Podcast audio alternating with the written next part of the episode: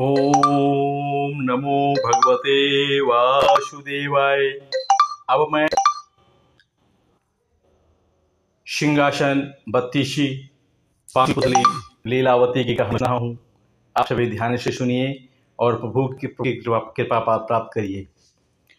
पाँचवें दिन राजा भोज सिंहासन पर बैठने की तैयारी कर ही रहे थे कि पांचवी पुतली लीलावती ने उन्हें रोक दिया। लीलावती बोली, राजन, क्या आप विक्रमादित्य की तरह दानवीर और सूरवीर हैं? अगर हाँ तभी इस सिंहासन पर बैठने के अधिकारी होंगे। मैं आपको कथा सुनाती हूँ। पर मैं दानवीर विक्रमादित्य की। एक दिन विक्रमादित्य दरबार में राजकाज निपटा रहे थे। तभी एक विद्वान ब्राह्मण दरबार में आकर उनसे मिला। उसने कहा कि अगर वे तुला लग्न में अपने लिए कोई महल बनवाए तो राज्य की जनता खुशहाल हो जाएगी और उनकी भी कीर्ति चारों तरफ़ फैल जाएगी। विक्रम को उसकी बात जच गई। और उन्होंने एक बड़े ही भव्य महल का निर्माण करवाया। कारीगरों ने उसे राजा के निर्देश पर सोने, चांदी, हीरे, जवाहरात और मणि मोतियों से पूरी तरह सजा दिया। महल जब बनकर तैयार हुआ तो उसकी भव्यता देखते बनती थी। विक्रम अपने सगे संबंधियों तथा नौकर चाकरों के साथ उसे देखने गए। उनके साथ वह विद्वान ब्राह्मण भी था।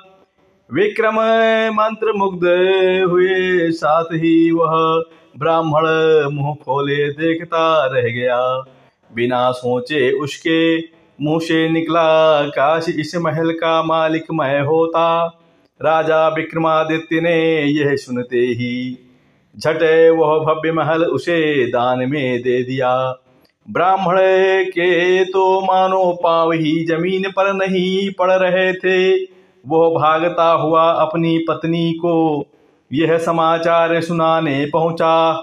इधर ब्राह्मणी उसे खाली हाथ आते देख, कुछ बोलती, उससे पहले ही उसने उसे हीरे जवाहरात और मणि मुक्ताओं से जड़े हुए महल को दान में प्राप्त करने की बात बता दी। ब्राह्मण की पत्नी की तो खुशी की सीमा ना रही। उसे एक बारगी लगा, मानो उसका पति पागल हो गया। और यो ही अनाप शनाप बक रहा हो। मगर उसके बार बार कहने पर वह उसके साथ महल देखने के लिए चलने को तैयार हो गई। महल की शोभा देखकर उसकी आँखें खुली रह गई। महल का कोना कोना देखते देखते कब शाम हो गई। उन्हें पता ही नहीं चला। थके मांदे वे एक सेन कक्ष में जाकर निढाल हो गए। अर्धरात्रि में उनकी आँखें किसी आवाज़ से खुल गई। सारे महल में महक फैली थी और सारा महल प्रकाशमान था। उन्होंने ध्यान से सुना तो लक्ष्मी बोल रही थी वो कह रही थी कि उनके भाग्य से वो यहाँ आई है और उनकी कोई भी इच्छा पूरी करने को तैयार हैं। ब्राह्मण दंपति का डर के मारे बुला, बुरा हाल हो गया। ब्राह्मणी तो बेहोश ही हो गई। लक्ष्मी ने तीन बार अपनी बात दोहराई, लेकिन ब्राह्मण ने कुछ नहीं मांगा तो क्रुद्ध होकर चली गई। उसके जाते ही प्रकाश तथा महक दोनों गायब। काफ़ी देर बाद ब्राह्मणी को होश आया तो उसने कहा, यह महल ज़रूर भुतहा है, इसलिए दान में मिला। इससे अच्छा तो हमारा टूटा फूटा घर है, जहाँ चैन की नींद सो सकते हैं। ब्राह्मण की पत्नी, ब्राह्मण को पत्नी की बात जच गई।